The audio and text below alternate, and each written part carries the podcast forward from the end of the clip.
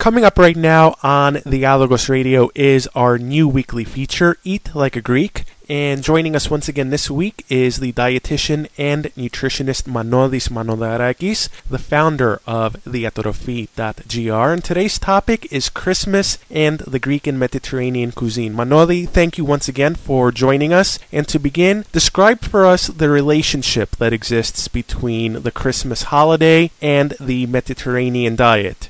As we said before, the term of the Mediterranean diet does not describe a specific diet. It describes and it refers to a way of living and a way that people around the Mediterranean Sea are using food. Especially in Greece, Christmas, Easter and the Assumption of the Virgin Mary are the most important religion celebrations. In these uh, religion celebrations, people, before these celebrations, they do not eat a certain number of foods. For example, we do not uh, eat uh, meat, fish, poultry, eggs, milk products, and this uh, season is fast season for us.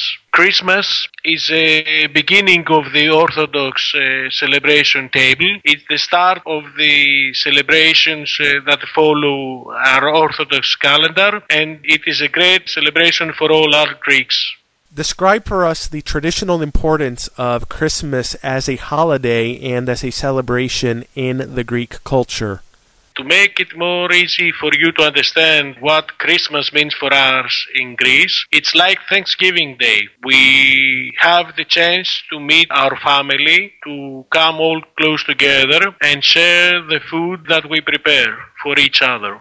What are some of the traditional foods that are found on the Greek dinner table on Christmas Day? As we have said before, in the Mediterranean diet, people eat red meat, but they combine it with uh, vegetables. And in this case, in Greece, the traditional foods are uh, made from lamb or from pork, uh, cooked uh, with uh, vegetables. Last years, people tend to eat more, to prefer turkey, stuffed with rice, chestnut, raisins, and they eat uh, also many vegetables. In addition to the traditional dinner that Greek families enjoy on Christmas Day, are there any desserts and any wines or spirits that are also traditionally enjoyed by the Greek people? Of course, wine and spirits are an essential part of our uh, celebration. As you know, in Greece we have many famous wines and people tend to taste them and uh, have some few glasses uh, of wine extra. We also have some special seasonal desserts. The one is uh, well known as kourabiedes and the other one is well known as melomakarona. Manoli, thank you once again for joining us this week on Eat Like a Greek. Thank you.